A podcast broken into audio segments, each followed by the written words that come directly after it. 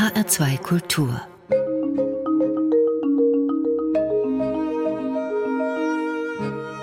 Doppelkopf mit Klaus Hofmeister zu Gast ist heute eine katholische Ordensfrau, Schwester Katharina Klutmann aus Münster. Sie gehört dem Franziskanerorden an, genauer gesagt den Franziskanerinnen von Lüdinghausen. Dort hat sie als Provinzoberin die Leitung der Gemeinschaft. Sie ist nicht nur Theologin, sondern auch promovierte Psychologin und sie spielt auch bundesweit in der katholischen Kirche eine nicht unwichtige Rolle, denn sie ist die Vorsitzende der Deutschen Ordensobernkonferenz. Schönen guten Tag, Schwester Katharina. Guten Tag, Herr Hofmeister. Guten Tag, liebe Hörerinnen und Hörer. Schwester Katharina, wir haben Sie in der Ankündigung dieses Doppelkopfes etwas flapsig als Oberschwester bezeichnet. Ich hoffe, Sie erlauben das. Denn als Vorsitzende der Deutschen Ordensobernkonferenz vertreten Sie alle Ordensleute in Deutschland. Das sind rund 17.000 Menschen in 1500 klösterlichen Niederlassungen. Das heißt also, eine Frau vertritt auch alle Ordensmänner in Deutschland. Ja, zumindest fast alle. Zumindest alle, die bei uns organisiert sind. Das mhm. sind 400 Ordensoberinnen und Ordensobere, die eben diese ungefähr 17.000 Ordensleute vertreten. Mhm. Ist das in Davon, der katholischen Kirche noch nennenswert, dass also eine Frau auch die Männer mitvertritt? Äh, ich hatte eigentlich gedacht, das ist nicht nennenswert. Das ist in unserer Satzung auch so vorgesehen, dass immer ein Mann und eine Frau an der Spitze sind. Aber äh, offenbar ist es doch noch nennenswert, weil ich die letzten zwei Jahre immer wieder darauf angesprochen werde. Ähm, irgendwann hat es mich genervt. Dann habe ich meinen Vorgänger, einen Mann, gefragt, sag mal, bist du eigentlich auch immer gefragt worden, ob du auch die Frauen vertrittst? Da sagt er, nö, hat mich nie jemand gefragt. ja, zumal die Frauen sehr viel zahlreicher sind als die Männer unter den Ordensleuten in Deutschland, nicht? Ja, drei Viertel der Ordensleute sind Frauen. Mhm. Was ist Ihre Aufgabe als Vorsitzende der Deutschen Ordensobernkonferenz? So Ihre wichtigste Aufgabe? Also die eine Aufgabe ist nach innen die Gemeinschaften zu vernetzen in den verschiedenen Themenfeldern, die wir so auf dem Tisch haben. Und die andere Aufgabe ist eben nach außen, also zur Bundesregierung, zur Bischofskonferenz hin. Die haben keine Lust, jedes Mal 400 Ordensobere anzuschreiben, wenn sie eine Frage haben, wenn sie einen Vorschlag haben, wenn sie irgendetwas durchbringen wollen dann melden die sich bei der Deutschen Ordensobernkonferenz, die ein Verein ist, man könnte sagen, ein Dachverband, das ist juristisch nicht ganz richtig.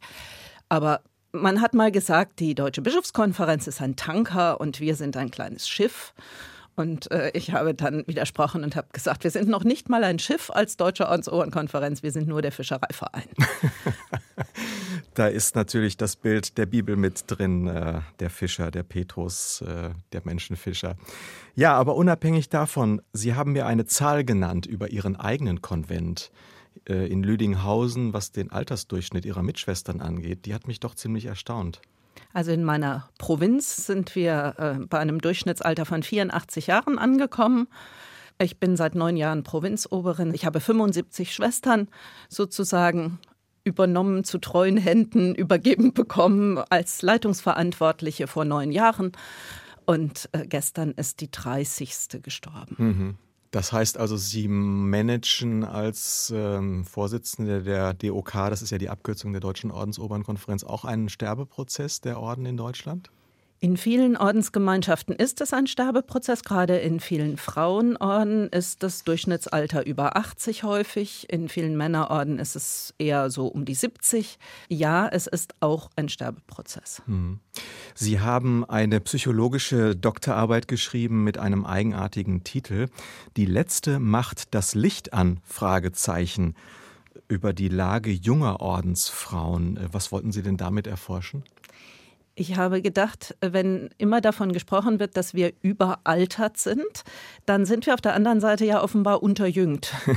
Also äh, die alten Schwestern sind ja überhaupt, oder auch die alten Brüder sind ja nicht das Problem, sondern wir sind einfach zu wenig Junge. Und wie geht es dann den Jungen, die da sind? Und eine Konsequenz ist zum Beispiel, dass man im Kloster so von den Jungen bis 75 spricht. Tatsächlich. Das ist dann äh, für normale Ohren ziemlich schräg. Hm. Wenn jetzt jemand äh, sich in einem jungen Alter von Mitte 20 entscheidet, in ein Kloster zu gehen, wo der Altersdurchschnitt 84 ist, würden Sie auch aufgrund Ihrer psychologischen äh, Ausbildung so einem Mädchen raten, das zu tun? Also ich würde schon sagen, gucken Sie sich sehr genau die Gemeinschaft an und ich glaube, wir würden bei jemand sehr jungem schon überlegen, ob wir das überhaupt tun würden. Ob das verantwortbar ob das, wäre, oder? Genau, weil also ich bin 55, ich bin die jüngste bei uns im Moment. Man tritt dann bei lauter Müttern und Großmüttern ein. Das finde ich, muss man sich sehr gut überlegen. Was auf der anderen Seite aber auch stimmt, ist, dass die allermeisten, die heute anklopfen an einem Kloster, wenn es denn überhaupt vorkommt, deutlich älter sind. Also jemand, der über 40 ist oder manchmal auch 50 oder um die 50. Mhm. Da sieht es ein bisschen anders aus, weil wir uns dann in der Altersgruppe wieder treffen würden. Ist denn der Faden insgesamt gerissen zu den jungen Menschen hin?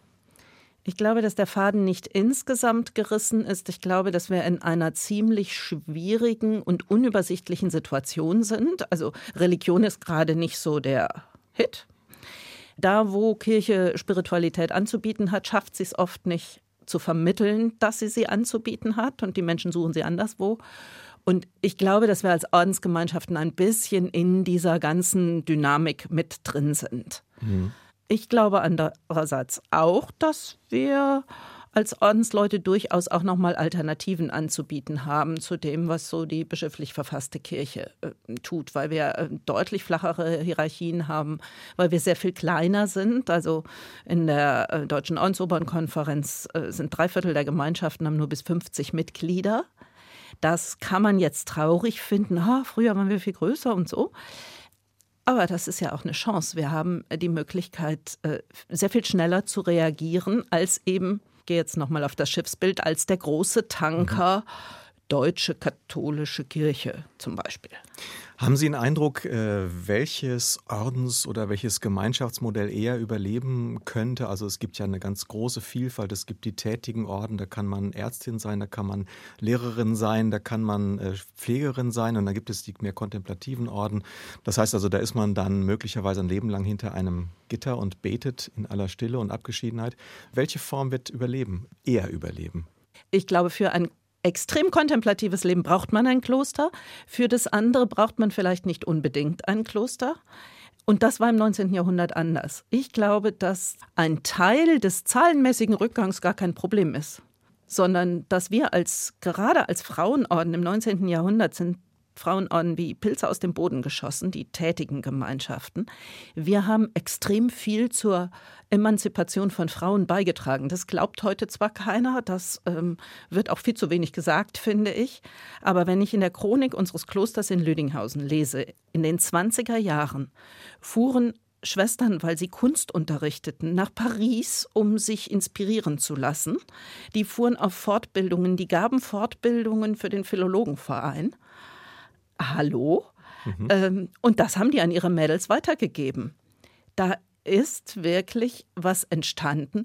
Und ja, ich finde, wir haben einen gewissen Anteil daran als Ordensfrauen, dass heute Frauen ganz unterschiedliche Berufe ergreifen können und dafür eben nicht mehr ins Kloster gehen müssen. Mhm. Und das sogar im kirchlichen Bereich, Pastoralreferentinnen. Mhm. Also interessant, das heißt, Sie sehen sich als einen Teil der Emanzipationsgeschichte von Frauen durchaus eigentlich. Ja, und es ist immer noch so, dass äh, bei uns eben Frauen die Leitung haben. Mhm. Äh, natürlich, wenn dann die Messe kommt, äh, dann braucht es schon auch einen Mann, ja. Man spricht ja heutzutage auch äh, viel davon, dass sich deshalb junge Frauen äh, nicht mehr einem Orden zuwenden, weil der Bindungswille nicht mehr so ausgeprägt ist. Das sieht man auch bei äh, Ehen. Das heißt also, da scheut man davor zurück, sich für ein ganzes Leben lang festzulegen. Haben Sie mal überlegt, um auch so ein bisschen der Nachwuchskrise zu begegnen, dass man sich nur mal so für ein paar Jahre, so wie im Buddhismus eigentlich als Schwester oder auch als Mönch engagieren kann? Also ich glaube, alles, was wir tun, um der Nachwuchskrise zu begegnen, ist zum Scheitern verurteilt. Da riecht man schon die Absicht. ähm, was wir jetzt gemacht haben vor gut einem Jahr ist, wir haben das Freiwillige Ordensjahr kreiert. Das läuft auch unter dem Segel der DOK, also der Deutschen Ordensobernkonferenz.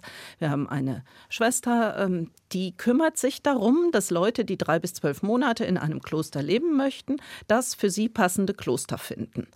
Und das sind äh, junge Leute, aber das sind auch Leute, die nach der Rente einfach sagen, ich brauche jetzt mal ein paar Monate. Das sind Leute, die sagen, ich will was schreiben. Das ist dann in der Zeit mein Beruf. Aber daneben möchte ich mich mit Lebensfragen auseinandersetzen. Und der Run ist irre. Ach was.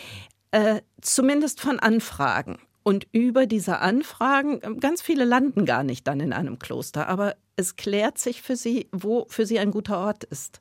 Und ich glaube, das sind wir. Wir sind tatsächlich an vielen Stellen gute Orte, in denen man Dinge klären kann, in denen man zur Ruhe kommen kann, in denen man Lebensfragen anschauen kann. Das finde ich ist schon ein großer Reichtum. Ich hoffe, dass wir den noch lange aufrechterhalten können. Das ist eine große Chance. Schwester Katharina, was hat Sie selbst eigentlich damals in einen Orden, in diese Ordensexistenz geführt bei den Franziskanerinnen? Also irgendwie bin ich ein bisschen komisch gewesen, weil ich schon im ersten Schuljahr gesagt habe, ich will ins Kloster gehen, beziehungsweise ich habe gesagt, ich wäre, werde Lehrerin, ich werde Kindergärtnerin oder Nonne oder Nonne war keine gute Idee. Das fand meine Familie irgendwie schräg. Ähm, das habe ich dann auch erstmal nicht mehr laut gesagt, aber ich habe das schon heimlich betrieben. Also ich hatte im Nachtschränkchen äh, die ganzen Flyer, die es da früher noch gab von den Ordensgemeinschaften und habe geguckt, was denn da passen könnte. Habe lange auch überlegt, ob es eine tätige oder eine kontemplative Gemeinschaft ist und bin durch einen Zufall oder auch einen Zufall Fall, wie man immer das äh, sehen möchte, an eine unserer Schwestern geraten und bin dann da halt mal hingefahren und ähm, habe noch lange gesucht und mir viel anderes angeguckt. Ja, und zum Schluss bin ich dann doch wieder bei jener ersten Schwester, die ich ein bisschen kennengelernt habe, äh, hängen geblieben in Lüdinghausen und bereue es nicht, weil ich den Eindruck habe, ich bin in einer sehr freiheitsliebenden Gemeinschaft gelandet das Franziskanische mit seiner Liebe zur Natur, mit seiner Liebe zu den Menschen, mit der Einstellung, äh, wir sind eigentlich kleine Schwestern und Brüder, wir sind nichts Dolles, wir sind einfach ganz normal. Mhm. Und so ganz normal leben wir mittendrunter. Mhm. Und das, ich finde das eine Chance. Einfaches Leben ist ja ein Stichwort bei den Franziskanern und äh, da passt vielleicht auch äh, der erste Musikwunsch dazu, den Sie genannt haben, Silbermond, leichtes Gepäck. Ich zitiere mal eine Zeile und eines Tages fällt dir auf, dass du 99 Prozent davon nicht brauchst. Du nimmst all den Ballast und schmeißt ihn weg, denn es reißt sich besser mit leichtem Gepäck. Das ist so genau. ein Credo von den Franziskanern oder von Ihnen persönlich. Genau. Und Silbermond ist ja durchaus auch eine christlich inspirierte Band passt. Eines Tages fällt dir auf, dass du 99 Prozent nicht brauchst. Du nimmst all den Ballast und schmeißt ihn weg, denn es reißt sich besser mit leichtem Gepäck.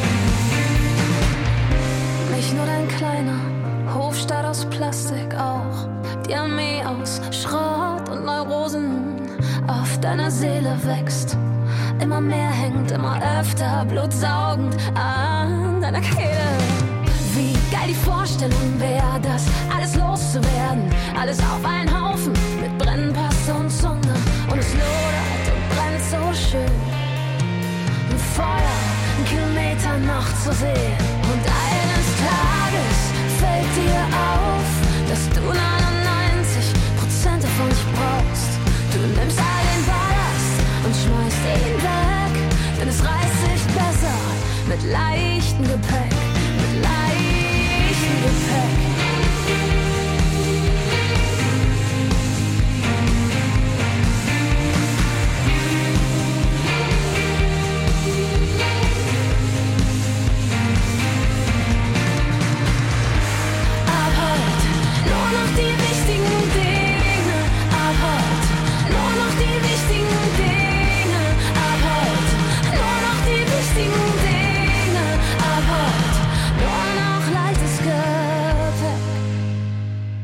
Mit leichtem Gepäck lebt auch mein heutiger Gast, Schwester Katharina Klutmann, Vorsitzende der Deutschen Ordensobernkonferenz, die oberste Repräsentantin aller rund 17.000 katholischen Ordensleute in Deutschland.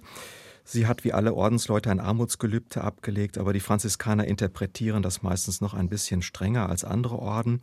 Aber materielle Armut heißt nicht geistige Armut, im Gegenteil in ihrem Fall.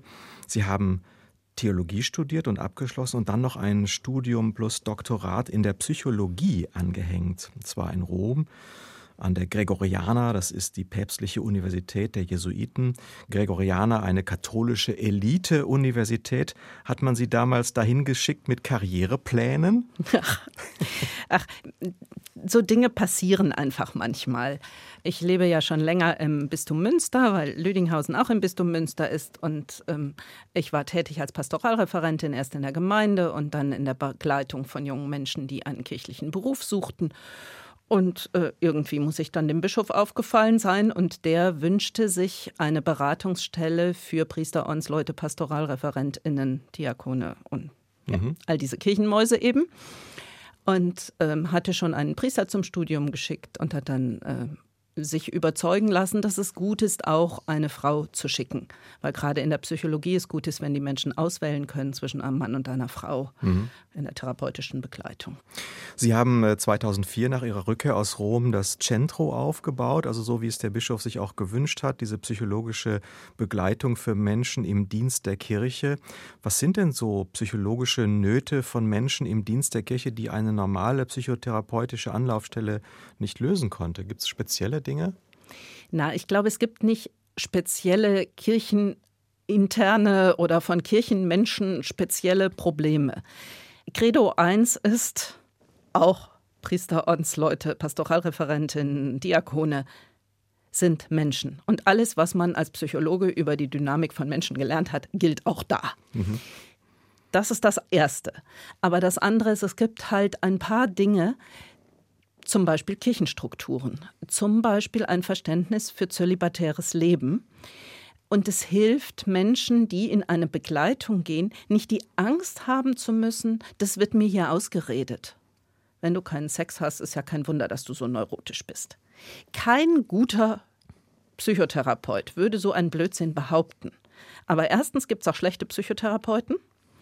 Und zweitens gibt es, selbst wenn es nur gute Psychotherapeuten gäbe, dieser Angst bei manchen Menschen. Und in dieser Stelle kamen dann eben und kommen bis heute Menschen, die eher sagen, ich brauche diesen Rahmen, wo ich weiß, das wird verstanden. Da werden auch Bilder verstanden, wenn ich sage, ah, das, das, was ich gerade erlebe, das hat sich für mich verbunden mit dem Bild aus der Bibel. Dann kann ich davon ausgehen, ein Priester, eine Ordensfrau, jemand aus dem kirchlichen Bereich versteht das Bild und muss nicht erst ewig lang was erklären. Das hat eine Menge Vorteile. Es hat auch Nachteile. Es gibt auch Leute, die sagen, ich möchte lieber zu einer neutraleren Stelle. Aber die gibt es ja eben auch in mhm. Münster in großer Vielzahl. Sie kennen äh, aus der psychologischen Begleitung äh, die Innenwelten von Menschen im Umfeld der Kirche. Wie überrascht waren Sie eigentlich, als man 2010 dann plötzlich öffentlich entdeckte, dass es da ein großes Missbrauchsproblem gibt in der Kirche? Also das Einzige, was mich wirklich überrascht hat, ist, dass es immer noch Menschen gab, die darüber überrascht waren. Wir haben, äh, also ihr habt von 2000 bis 2004 studiert, natürlich haben wir über dieses Thema gesprochen. Das war in anderen Ländern zu der Zeit gerade ein Megathema. Und als wir in den zwei, USA zum Beispiel. In den USA zum in, Beispiel. In Afrika. Als wir 2004 das Centro aufgebaut haben und da eben auch Räume eingerichtet haben, habe ich gesagt, ich möchte einen Stahlschrank für die Akten. Und dann sagte der zuständige Mensch, äh, ein Holzschrank ist aber schöner. Und dann sagte ich, ich möchte aber einen Stahlschrank. Und ein ein Holzschrank ist aber preiswerter. Ich möchte einen Stahlschrank. Und ich konnte mich nicht durchsetzen, bis ich dann gesagt habe, wenn ich den ersten Missbrauchstäter in Therapie habe, dann möchte ich einen Stahlschrank mhm. für die Akte. Dann haben wir einen Stahlschrank bekommen. Das heißt also, es sind auch Täter, die sich dem Prozess der Aufarbeitung einer Tat stellen. Die sind die absolute Ausnahme im Centro zumindest weil es auch schwierig ist, in einer Institution Täter und Betroffene zu beraten. Mhm. Das wäre ja ziemlich fatal, wenn solche Menschen sich im Wartezimmer begegnen würden. Die sind eher die Ausnahme, aber Betroffenheiten. Mhm. Ähm, also wenn Sie sich die, die Prozentzahlen angucken, wie viele Menschen von Missbrauch betroffen sind, nicht nur im kirchlichen Rahmen, auch im familiären und in anderen Rahmen. Wenn Sie sich das angucken, dann ist es logisch, dass unter den Kirchenleuten auch Betroffene sind und dass die das im Rahmen einer therapeutischen Begleitung eben unter Umständen auch thematisieren. Mhm. Also was ja immer wieder erstaunlich ist, dass jetzt, wenn über diese Dinge gesprochen wird, Menschen sich dann plötzlich erinnern an Dinge, die schon sehr lange zurück sind oder sich äh, Schmerzen auftun, die irgendwann mal einen Grund hatten, einen Anlass hatten. Also das kann dann aber auch zwei oder drei Jahrzehnte zurückliegen. Kaum zu glauben, dass diese Dinge so tief verborgen sein können. Natürlich gibt es die Fälle, die so, so ein bisschen filmreif sind, ähm, wo jemand sich plötzlich an etwas erinnert, was er vorher nicht mehr, also was er gar nicht mehr wusste. Die würde ich sagen, sind aber eher die Ausnahme. Häufig weiß man das irgendwie, aber man hat es nicht in Verbindung gebracht. Man hatte überhaupt keine Worte dafür. Man hatte überhaupt nicht die Idee, dass das, was ich damals erlebt habe mit meinem Pfarrer oder mit meinem Lehrer oder wie auch immer, dass das etwas zu tun haben könnte mit Problemen, die sich in meinem Leben auftun. Und dadurch, dass gerade nach 2010 das sehr deutlich thematisiert worden ist, sind manchen Leuten irgendwie einfach, das ist denen wie Schuppen von den Augen gefallen. Ach, hier ist eine Erklärung für Dinge in meinem Leben, die ich mir nie erklären konnte. Und dann werden Wunden aufgerissen, weil dann der Schmerz kommt, was alles nicht möglich war im Leben, was alles dadurch verbaut worden ist, was alles kaputt gegangen ist, warum eine Ehe kaputt gegangen ist, warum ich Nähe nicht habe zulassen können, warum ich immer so misstrauisch bin und, und, und. Mhm. Glauben Sie, dass die Kirche da im Moment in der Aufarbeitung tatsächlich etwas Exemplarisches macht für die Gesellschaft, für die anderen Lebensbereiche, für Familie, für Sport? Oder äh, man hört ja auch manchmal solche Töne. Oder ähm, glauben Sie, dass man das eher nicht so sehen sollte? Ich glaube, damit sollten wir warten. Also mit der Entscheidung darüber, ob das so ist, sollten wir warten, bis noch mal 10, 20 Jahre ins Land gegangen sind. Es gibt einen gewissen Fokus auf der Kirche und ich finde das auch berechtigt. Wir reden immer von so hohen Idealen. Und wenn es dann so tiefen Fall gibt, dann finde ich, ist es berechtigt, dass man auf uns noch mal besonders guckt. Und ja, ich gebe zu, es hat mich auch gefreut, dass zum Beispiel beim Hearing äh, jetzt von der Aufarbeitungskommission zu Missbrauch im Sport gesagt wurde, zum Schluss von Frau Professor Andresen, ja, wir müssen ja auch nicht das Rad neu erfinden. Was in der Kirche gut funktioniert hat, können wir ja vielleicht auch im Sport übernehmen. Mhm. Viele der Dynamiken sind ähnlich in den unterschiedlichen Feldern, aber es gibt eben auch noch mal spezielle Dynamiken im Sport. Also mir ist da zum Beispiel aufgefallen, klar, im Sport wird man immer angefasst, weil man ja ähm, Hilfestellung gibt am Reck oder so. Das ist bei uns eigentlich gar nicht so, aber bei uns gibt es eben andere Dynamiken. Was ist mit zölibatärer Dynamik? Was ist mit Macht? Und mit einer hochgradig aufgeladenen Macht von Priestern. Und die Leute, von denen Sie eben gesprochen haben, Betroffene, die sich nach 20 Jahren vielleicht melden, die meisten melden sich nach 20 Jahren nicht das erste Mal. Die sind schon mal abgewiesen worden. Diese schreckliche hm. Zahl, dass der siebte, dem man es erzählt, einem glaubt. Und das hat ja was mit der Machtstellung zu tun. Wenn ich vor 20 Jahren, wenn ein Kind dann den Eltern sagte, der Kaplan hat da so was Komisches mit mir gemacht und das erklärte, dann kriegte man womöglich noch eine um die Ohren oder wurde der Lüge bezichtigt. Das ist diese zweite Schuld nach, der, nach dem Missbrauch selber, das Zurückstoßen ins Schweigen, der, das eben ganz viele erlitten haben dann auch dabei. Ja, also in der allerschlimmsten Form, dass, dass man sich dann so ganz katholisch die, den Ausweg gesucht hat, als betroffenes Kind, äh, das in der Beichte zu thematisieren und dann womöglich ein Beichtvater statt dass alle Alarmglocken äh, läuten, dann auch noch sagt, das ist aber ganz schlimm, aber der Herr verzeiht dir alles, mhm. da wird einem ja schlecht. Mhm, ja, diese Geschichten gibt es. Ein weiterer Musikwunsch von Ihnen schafft jetzt ein bisschen Atempause zwischen diesen ernsten Themen. Andreas Burani, hey, sei nicht so hart zu dir selbst. Wie kommen Sie da drauf? Ich finde das ein tolles Lied, auch wegen der Zeile Komm nicht auf Scherben zum Stehen. Ich glaube, das machen wir Menschen ganz oft. Wir bleiben auf Scherben stehen, statt weiterzugehen. Das machen wir als Kirche oft, das machen wir persönlich oft und ich finde das Lied einfach klasse.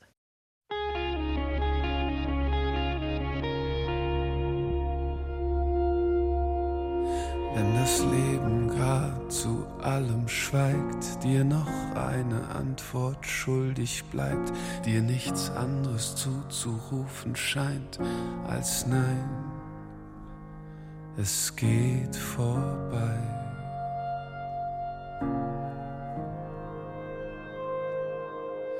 Wenn der Sinn von allem sich nicht zeigt, sich tarnt bis zur Unkenntlichkeit, wenn etwas hilft, mit Sicherheit dann Zeit. Es geht vorbei, es geht vorbei. Hey, sei nicht so hart zu dir selbst es ist okay, wenn du fällst, auch wenn alles zerbricht, geht es weiter für dich. Hey, sei nicht so hart zu dir selbst, auch wenn dich gar nichts mehr hält. Du brauchst nur weiter zu gehen, komm nicht auf Scherben zum Stehen.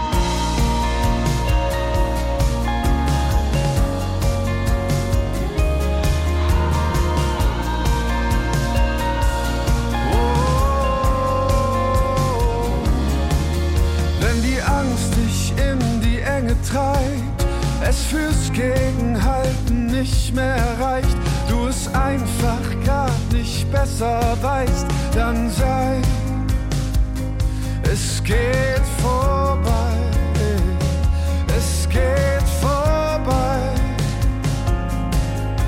Wenn jeder Tag dem anderen gleicht und ein Feuer der Gewohnheit weicht,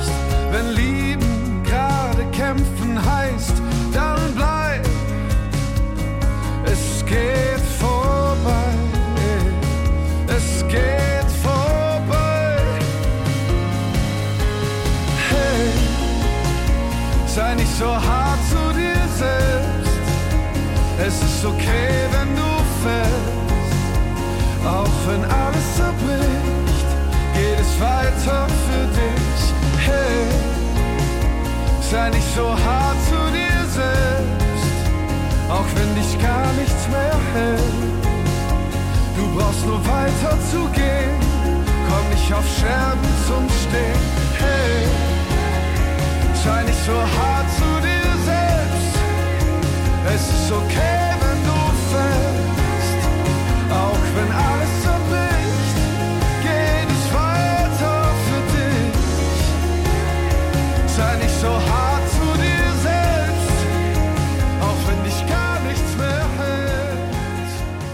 Der HR2 Doppelkopf mit Klaus Hofmeister und Schwester Katharina Klutmann. Schwester Katharina repräsentiert rund 17.000 Ordensleute in Deutschland in ihrer Funktion als Vorsitzende der Deutschen Ordensobernkonferenz. Schwester Katharina, das Thema Missbrauch, wir haben es ja schon angesprochen, bestimmt die katholische Kirche seit einigen Jahren sehr. Da gab es ja diese wissenschaftliche Studie, wo über dreieinhalbtausend Opfer von sexualisierter Gewalt durch Priester und Kleriker seit 1950 identifiziert wurden. Sie selbst haben in ihren Orden eine Umfrage gestartet, die ergab, dass in den klösterlichen Niederlassungen in Deutschland mehr als 1400 Fälle äh, sexueller Gewalt äh, aktenkundig geworden sind. Was macht das mit Ihnen eigentlich persönlich? Verleidet Ihnen das die Kirche? Denn Sie müssen ja davon ausgehen, dass jeder Priester, mit dem Sie äh, umgehen, zu einem gewissen einstelligen Prozentsatz, vier bis sechs Prozent, tatsächlich ein Missbrauchstäter ist. Also ja, es verleidet mir natürlich manches. Ähm, ob der Generalverdacht gegen alle Priester jetzt äh, hilfreich ist, bezweifle ich eher. Es verleidet mir auch weniger die einzelnen Fälle als dieser Umgang der auch immer noch in vielen äh, Was regt Sie auf? Es regt mich auf, dass man immer noch äh, tut, als wenn die bösen Medien uns da vorführen. Also bei uns ist ja gar nichts gewesen und so. Das kann ich einfach nicht mhm. mehr ertragen. Aber nach und, außen hin sagen doch die Bischöfe, wir sind aufklärungswillig und und und. Bischöfe sind Menschen und die sind so unterschiedlich wie andere Menschen auch. Und Ordensobere und Ordensoberinnen sind eben auch Menschen, die sind eben auch unterschiedlich. Es gibt, das hat äh, unsere Befragung der Mitglieder auch deutlich ergeben, es gibt einfach ganz viele Ordensgemeinschaften, gerade Frauengemeinschaften, die mit dem Thema wenig zu tun haben, die sich damit wenig beschäftigt haben. Und die nichts verdrängen in dem Augenblick, die, in die tatsächlich dem, nichts damit zu tun hatten die Oder? zumindest auf Täterseite nichts damit zu tun hatten, weil sie auch zum Teil einfach in anderen Apostolaten tätig waren. Insgesamt ist die Zahl in allen Bereichen von Täterinnen ja ohnehin sehr viel niedriger als die von Tätern. Also Missbrauchstäter sind meistens männlich, aber nicht nur. Was, glaube ich, in vielen Ordensgemeinschaften noch sehr verdrängt wird, ist, dass gerade bei den Frauengemeinschaften der Prozentsatz von Selbstbetroffenen auch unterschätzt wird. Wir haben sehr, sehr viel alte Mitschwestern, was die in Kriegszeiten erlebt haben, wenn man denen mal zuhört. Das ist durchaus ganz viel Missbrauch. Aber das darf uns nicht davon abhalten, dass wir tätig werden. Und wir haben als Deutsche Ordensobernkonferenz mit Recht gesagt, das ist die Aufgabe der Ordensgemeinschaften. Die müssen für ihren Sprengel sozusagen da aufarbeiten, Prävention betreiben, daran arbeiten. Und wir unterstützen sie dabei. Wir haben dann aber gemerkt, äh, manche Spuren einfach nicht. Also haben wir diese Umfrage gemacht und jetzt wissen wir genauer, äh, was los ist und haben dann ja auch gesehen, wie viel Arbeit zu tun ist. Also wenn man den Bericht der Umfrage, der im Netz steht, äh, wenn man den liest, ist es eigentlich die Arbeitsbeschreibung für jemanden. Und daraufhin haben wir umgehend, also noch bevor wir damit an die Presse gegangen sind, eine Stelle ausgeschrieben, die seit vorgestern besetzt ist. Mhm. Das heißt, es gibt immer noch ein ähm, zögerliches, ähm, dann auch ein bisschen verdrängendes Verhalten in ihren Reihen, das sie auch spüren und ähm, das auch damit zu tun haben könnte, dass es eben vielleicht man das nicht richtig wahrhaben will. Man hat ja, man lebt ja als Ordensmensch auch in einer Kirche mit einer unglaublich hohen Identifikation. Man verschreibt sich ja mit Haut und Haaren dieser Institution. Kann es auch sein, dass man einfach so dieses Idealbild nicht zerstören will also das eine ist, glaube ich, das eher abstrakte Idealbild von der Kirche. Und das andere ist natürlich, äh, wenn das ein Mitbruder oder eine Mitschwester als Täter genannt wird. Das sind Menschen, da leben wir mit. Das sind, äh, also das, das ist sowas wie Familienangehörige. Da mag es verständlich sein zu verdrängen, hm. aber es ist nicht entschuldbar. Das eine ist äh, in dem Komplex Missbrauchserfahrungen in der katholischen Kirche der Bereich des sexuellen Missbrauchs, äh, sexualisierte Gewalt. Und das andere ist ein Stichwort, das äh, für mich noch neu ist, für viele Hörerinnen und Hörer vielleicht auch. Da geht es um den geistlichen Missbrauch. Das ist etwas, das Sie im Moment sehr stark thematisieren, auch aus der Erfahrung von Ordensgemeinschaften heraus. Was verbirgt sich dahinter? Also ich glaube, wir haben in äh, dreieinhalb Schritten gelernt. Der erste Schritt waren Misshandlungen in Heimen. Dann äh, ist aufgefallen, okay, das geht nicht nur um normale Heime, sondern auch um Einrichtungen von Psychiatrie und Behindertenhilfe. Dann kam das Thema sexueller Missbrauch und es wurde deutlich, das alles hat mit einem Umgang mit Macht zu tun. Und mit einem Umgang mit Macht, die jetzt gar nicht mal äh, ökonomisch oder so funktioniert, sondern die über Emotionen, also über Gefühle passiert. Da werden Menschen über Emotionen, über Gefühle gebunden und gefügig gemacht. Und das geht in einem geistlichen, religiösen Kontext, in einem solchen Umfeld eben auch. Geistlicher Missbrauch heißt, es passiert jetzt nichts Sexuelles, Es passiert auch keine physische Misshandlung, aber Menschen werden manipuliert, gerade in diesem extrem intimen, persönlichen Bereich ihres geistlichen Lebens. Mhm. Es wird ihnen aufoktroyiert, welche Art von Spiritualität sie zu leben haben. Sie werden nicht befreit, da zu entdecken, was ist das, was zu mir passt. Wie kann ich meine Gottesbeziehung leben? Sondern sie werden da in Schablonen gepresst Ihr persönlicher Raum wird eingeschränkt und sie bekommen nicht genug Möglichkeiten, sich auch anders zu orientieren. Ich, hab, ich war ein junges Mädchen, ich war Studentin und ich weiß, dass unsere damalige Novizenmeisterin, die hat gesagt, das geht so nicht. Gehen Sie sich ein paar kontemplative Klöster angucken, weil wenn das Ihr Weg ist, dann sind Sie bei uns falsch. Und ich habe irgendwie intuitiv gespürt, genau so muss es sein. Freilassen, gucken lassen. Und es haben mich wenige Dinge so sehr an diese Gemeinschaft gebunden und damit verbunden wie eine solche Freiheit. Mhm. Und das funktioniert in manchen Gemeinschaften nicht. Häufig, weil es neue Gemeinschaften sind. Da ist dann so ein überzogenes Ideal und so ein Enthusiasmus. Und da trifft sich dann der Enthusiasmus einer neu aufblühenden Gruppe, die braucht sowas, mit dem Enthusiasmus von jungen Leuten. Das geht aber genauso gut auch in Niedergangsprozessen, wo es dann zu so einer Abschottung kommt. Es werden hohe Ideale vertreten und die Menschen werden niedergemacht. Mhm. Und das ist ein äh, giftiges Milieu. Wir machen eine Pause und haben etwas ganz Heiteres nach diesen äh, schweren Themen.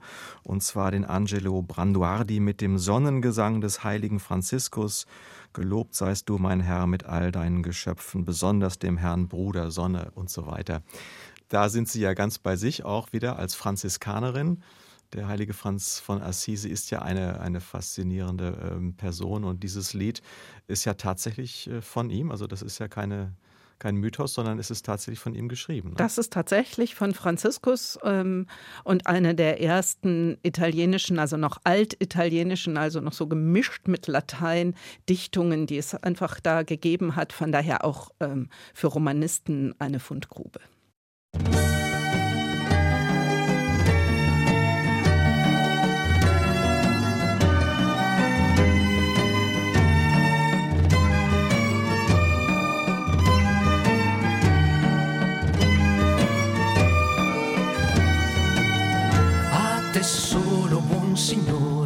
Confanno gloria e onore, a te ogni laude ed benedizione, a te solo si confanno che l'Altissimo tu sei.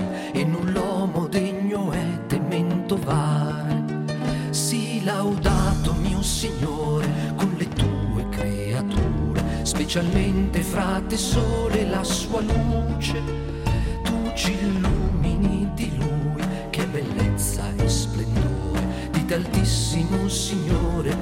il segno.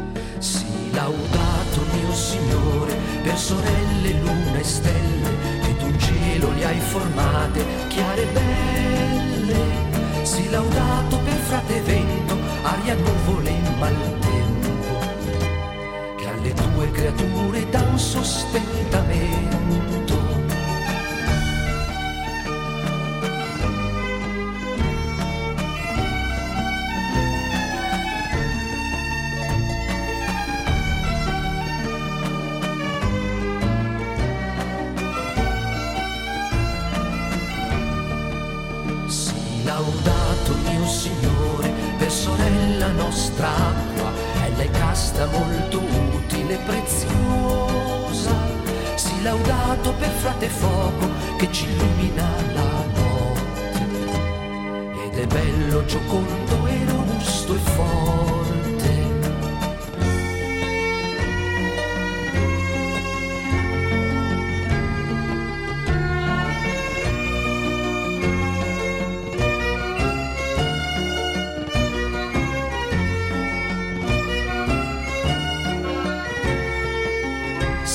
Laudato mio Signore per la nostra madre terra, ella è che ci sostenta e ci governa.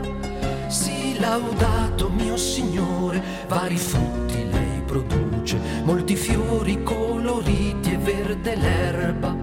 Sì, laudato per coloro che perdonano per il tuo amore, sopportando infermità e tribolazioni. Siano coloro che cammineranno in pace, che sorella morte non gli farà male.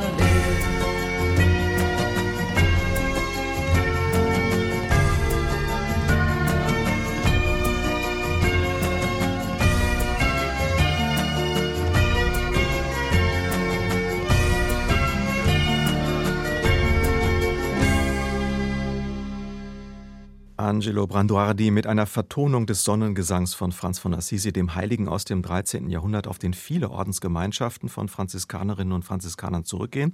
Auch die Franziskanerinnen von Lüdinghausen, denen mein Gast Schwester Katharina Klutmann als Provinzoberin vorsteht. Schwester Katharina, war dieser Franziskus ein Kirchenreformer aus Ihrer Sicht? Auf jeden Fall. Wie hat er das gemacht? Indem er einfach gelebt hat, was er verstanden hat und indem er das auf eine sehr charmante Art getan hat. Und ich glaube, da können wir von ihm ganz viel lernen. Mhm. Kirchenreformer mit Charme. Ja. Würde er wie mit äh, Maria 2.0 heute vor den Kirchen demonstrieren für die Beteiligung von Frauen und für die Ämter für Frauen in der katholischen Kirche? Ach, ich weiß nicht, in welcher Form er das tun würde. Ich glaube, er würde eher seine Gitarre nehmen und sich in die Fußgängerzone stellen und singen. Ich glaube, er würde er hätte sich sicher in den letzten Jahrhunderten auch weiterentwickelt, so wie seine Gemeinschaften das getan mhm. haben. Ähm, die zum ich, Teil auch ganz politisch wurden in ihren Reformforderungen. Natürlich hm. politisch, äh, ökologisch, zum Teil sogar revolutionär. Mhm. Und ich glaube, dass er, dass er viele der Anliegen von Maria 2.0 heute, äh, ach, ich weiß gar nicht, äh, manchmal denke ich, muss man die eigentlich vertreten? Die sind so vielen Menschen auch wirklich Kirchenmenschen, auch im Innern der Kirche, die sind einfach vielen so selbstverständlich. Ja. Also wenn ich an das Frauenthema denke, das versteht einfach kaum noch jemand, warum da gewisse Dinge nicht gehen. Ja, das ist der Thema dieses großen Reformdialogs, der im Moment in Deutschland stattfindet. Wir haben ja eben über Missbrauch gesprochen. Es gab im Jahr 2018 eine wissenschaftliche Missbrauchsstudie, die sehr viel ausgelöst hat, unter anderem eben auch diesen sogenannten synodalen Weg, diesen Reformdialog äh, mit den Bischöfen, weil die einerseits das Ausmaß der Missbrauchsfälle erkundet haben, aber andererseits auch drei Faktoren genannt haben, die sozusagen im System der Kirche schief laufen und die dazu führen, dass, wenn man so will, die Kirche im Grunde ein günstiger Ort ist, wo sich Machtmissbrauch eben auch als sexualisierte Gewalt zeigt. Und diese drei dort identifizierten Systemschwächen der Kirche sind der Klerikalismus, der durch weitreichende Tabus bestimmte Umgang mit der Sexualität und dann die fehlende Machtbalance. Unter anderem spielt da dann auch die Frauenfrage eine Rolle. Frauen sind ja von der Macht ausgeschlossen in der katholischen Kirche, äh, zumindest von der entscheidenden Macht. Und um diese Dinge anzugehen, gibt es diesen synodalen Weg. Da sind auch Laienvertreter dabei, aber auch Vertreter der Orden. Synodale Weg findet in Frankfurt statt bis Anfang 2022. Und Sie sind als oberste Repräsentantin der Ordensmenschen in Deutschland eine von 250 Delegierten. Welche Reformanliegen haben Sie sich so persönlich äh, besonders zu eigen gemacht? Also ich bin ja nicht alleine da. Ähm, also ein Drittel sind Bischöfe, ein Drittel sind Vertreter der Laien also der Laienorganisation, Zentralkomitee der deutschen Katholiken, und ein Drittel sind so gemischt und da durften wir zehn Menschen, Ordensmenschen benennen. Das haben wir getan. Ähm, Männer und Frauen und eine indische Ordensfrau und Junge und Alte und also wir haben geguckt, dass sich das auch so ein bisschen äh, streut, auch Norden, Süden und so. Ich wünsche mir einfach, dass wir, und damit bin ich, glaube ich, ziemlich franziskanisch, dass wir neu und entschieden aufs Evangelium gucken. Und dieses Evangelium unterscheidet sich meines Erachtens an manchen Stellen von dem, was ich heute in der Kirche wahrnehme. Mhm. An welcher Stelle ist es am krassesten aus Ihrer Sicht? Also ich glaube, dass die Grundfrage die Machtfrage ist. Wie gehen wir mit Macht um? Und der Umgang Jesu mit Macht war ein sehr klarer. Der hat ihn ans Kreuz gebracht. Und das hat er nicht gewollt, aber in Kauf genommen. Jesus hat immer vom Dienen gesprochen. In der Kirche wird heute auch manchmal von Dienen gesprochen, äh, statt von Macht, aber was dann wirklich passiert, ist oft Macht. Mhm. Und da müssen wir, glaube ich, noch mal gucken, ob wir noch auf der Spur sind, auf die unser Gründer, also Jesus als unser Gründer, uns geschickt hat. Mhm. Natürlich hat in einer großen Institution jemand Macht. Aber die Frage ist, ob ich damit offen und transparent umgehen kann. Und da müssen wir, glaube ich, noch ziemlich viel lernen mhm. als Kirche. Aber das heißt, Sie haben äh, einen größeren Freimut. Sie leisten sich als Ordensleute einen größeren Freimut in diesen innerkirchlichen Fragen. Also Sie können deutlicher sprechen, tatsächlich? Wir können deutlicher sprechen und ich würde sagen, wir tun das auch. Ja. Also einfach, weil sie zum Teil nicht von Bischöfen direkt abhängen, ähm, die sie jetzt äh, auf, des, auf deren Payroll sie stehen, die sie also ihre, ihre Gehälter bezahlen oder wie ist das? Genau, das eine ist die Frage, ob man in einem besonderen Loyalitätsverhältnis äh, sitzt wegen des Gehalts. Das andere ist einfach auch so von unserer Art her, wir, wir sind ein Teil der Kirche aber wir sind eben ein bisschen ein anderer Teil der Kirche. Und das macht ein, eine Spannung aus, weil das auch nicht so ganz definiert ist. Also wenn Sie sagen Priester, Laien und Ordensleute, naja, wir Ordensleute sind auch zum Teil Priester und zum Teil Laien. Mhm. Also, weil mehr gibt es eigentlich nicht. Wir sind aber manchmal so gesehen wie so ein Zwischending. Das gibt uns in den Augen mancher Kleriker und vor allen Dingen auch mancher Bischöfe auch noch mal eine andere, ich, ich nenne es jetzt mal Würde, mhm. dass man denkt, ah ja, also das ist ja immerhin eine Schwester und äh, ich vertrete seit vielen Jahren äh, die Auffassung, wenn ich als Schwester durch eine Tür gehen kann, durch die eine andere Frau noch nicht durchkommt. Am Anfang habe ich dann gedacht, da muss ich davor stehen bleiben aus Solidarität. Und heute würde ich sagen, ich gehe durch, und vergesst die Tür wieder zuzumachen. Mhm. Das also Sie gehen voran. Sie haben eben auch jetzt äh, als Vorsitzende der Deutschen Ordensobernkonferenz eine, eine Führungs-, äh, eine einflussreiche Stellung als Frau eben und die Sie eben auch bewusst als Frau ausüben, was Sie sagen, das versuche ich auch bewusst. Ich glaube, dass ich tatsächlich immer bewusster Frau geworden bin in dieser Kirche und immer bewusster verstehe, welche Einschränkungen als Frau äh, man hat also mit 16 habe ich das erste Mal mit dem Kaplan gekämpft, der meine Messdienerin, die ich ausgebildet hatte, dann auf einmal doch nicht einführen wollte. Ich glaube, diese Dinge haben mich auf die Dauer geprägt und der Wunsch vieler Menschen. Also ich glaube, es geht gar nicht nur darum, ich würde aber jetzt gerne Priesterin sein oder so. Das ist, das ist nur die eine Seite. Und die andere Seite ist, wir hatten eben das Thema Missbrauch. Wie viele Missbrauchsbetroffene würden sich wünschen, sie könnten bei einer Frau beichten? Wie viele Menschen wünschen sich, dass das weibliche Gesicht der Kirche auch im Gottesdienst, auch in der Predigt deutlich wird? Also das geht nicht nur um die Leute, die da jetzt auch ein Stückchen von der Macht abhaben wollen, sondern es geht um die Sorge um Menschen, die gerne beide Varianten sehen möchten. Oder vielleicht auch noch die dritte Diverse. Dankeschön, Schwester Katharina. Das war der Doppelkopf in HR2 Kultur mit Klaus Hofmeister und Schwester Katharina Klutmann, Vorsitzende der Deutschen Ordensobernkonferenz. Sie repräsentiert 17.000 Ordensleute, Männer und Frauen in Deutschland. Vielen Dank für das Gespräch. Ich danke auch. Und Ihr Wunsch zum Schluss, Reinhard May, es war ein gutes Jahr. Was spricht Sie an diesem Lied an und können Sie das auch am Ende dieses Jahres sagen? Okay, das Corona-Jahr war schon sehr speziell. Trotzdem lebe ich mit einer Grundzufriedenheit und einer Grundzuversicht. Ich finde das eine wunderschöne Vorstellung. Ich singe das eigentlich jedes Jahr an Silvester. Ich hauche Blumen auf die Scheiben und denke, es war ein gutes Jahr.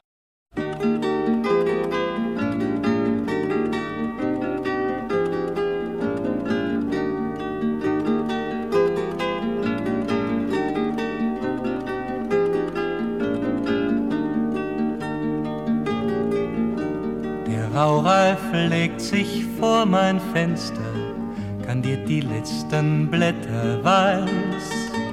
Der Wind von Norden jagt Gespenster aus Nebelschwaden übers Eis, die in den Büschen hängen bleiben, an Zweigen wie Kristall so klar. Ich hauche Blumen auf die Scheiben und denk, es war ein gutes Jahr. Ich hauche Blumen auf die Scheiben und denke, es war ein gutes Jahr.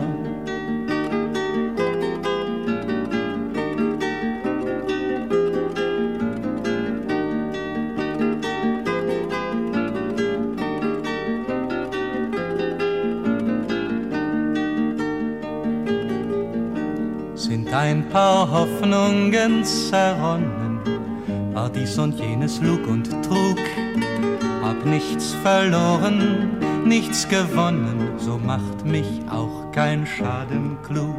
So bleib ich nah unter den Toren, hab ein paar Illusionen mehr. Hab nichts gewonnen und nichts verloren, und meine Taschen bleiben leer. Hab nichts gewonnen und nichts verloren, und meine Taschen bleiben leer.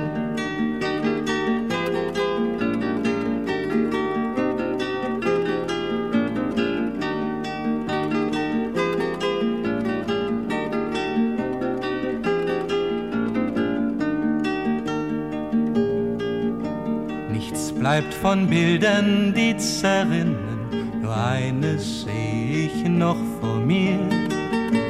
Als läg ein Schnee auf meinen Sinnen, mit tiefen Fußstapfen von dir. Mir bleibt noch im Kamin ein Feuer und ein paar Flaschen junger Wein. Mehr Reichtum wäre mir nicht geheuer und brächte Sorgen obendrein. Mehr Reichtum wäre mir nicht geheuer und brächte Sorgen obendrein.